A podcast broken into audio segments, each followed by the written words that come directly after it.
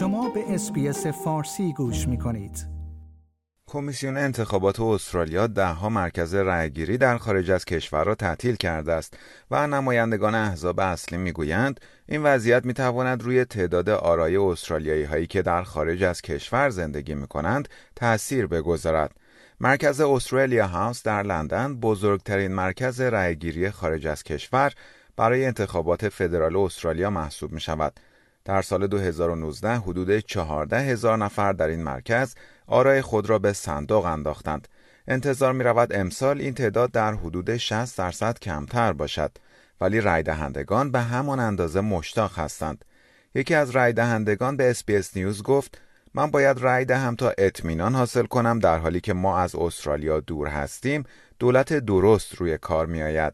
وی گفت انتخابی که می کنیم روی ما و همچنین خانواده ما در استرالیا برای مدت سه سال تاثیر خواهد گذاشت. برخی افراد امسال مجبور خواهند بود تا سفری طولانی به لندن داشته باشند تا بتوانند رأی دهند چرا که برگه های رأی در اختیار آنها قرار داده نشده است تا بتوانند به صورت پستی در انتخابات شرکت کنند.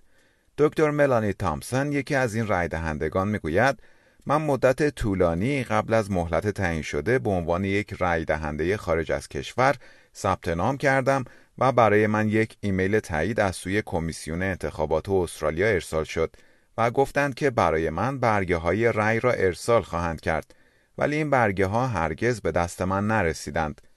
وی می‌گوید من پول زیادی باید هزینه کنم. این برای من حدود 250 دلار هزینه داشت تا برای رأی دادن به اینجا بیایم. این تمام روز من را گرفت چون باید برای ده ساعت سفر می کردم. اما من باید رأی بدهم چون در یک حوزه انتخابیه حاشیه‌ای هستم و می‌دانم رأی من می‌تواند تأثیر گذار باشد. بنابراین احساس کردم باید رأی دهم. تخمین زده می شود امسال حدود سه چهارم از مراکز رأیگیری در خارج از کشور فعالیت نکنند. این تا حد زیادی برای تشویق مردم به رأی دادن از طریق پست است. کمیسیون انتخابات استرالیا همچنین پروتکل های ایمنی مربوط به کووید 19 را به عنوان یکی از دلایل تعطیلی این مراکز رأیگیری اعلام کرده است.